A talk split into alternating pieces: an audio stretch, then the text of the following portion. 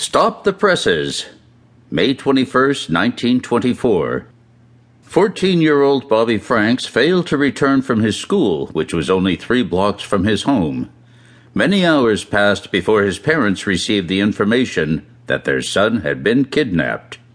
In this volume, we tell the true story of two spoiled boys who believed that society's law should not affect them.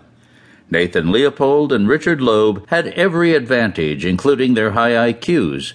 Their parents were millionaires, and Leopold was just about to take a trip to Europe when he and his best friend were arrested for the kidnapping and murder of Bobby Franks. Like a great movie from the film noir days, the Leopold and Loeb case in many ways really is stranger than fiction. The two young men decided that they were going to commit the perfect murder. They took many months to plan their horrible acts. They committed their crime with the callousness of amoral individuals. It was like a scientific experiment, and once it was accomplished and they proved to themselves and to the world that they really could get away with a murder, they would go on their merry way and forget about it. In this book, we try to give you a play by play description of what took place in 1924. As you read the narrative, you will find contradictions because many witness accounts conflicted.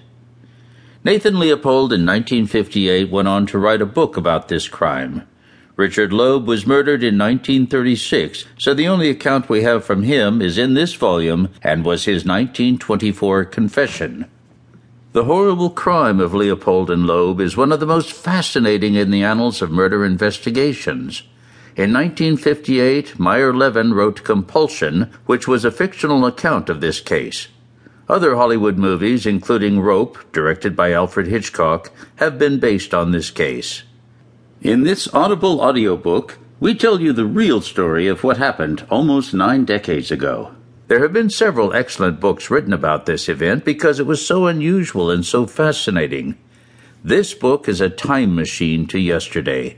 We hope that all the readers of the true crime genre will enjoy the journey. Bruce M. Caplan, Ken Rossignol.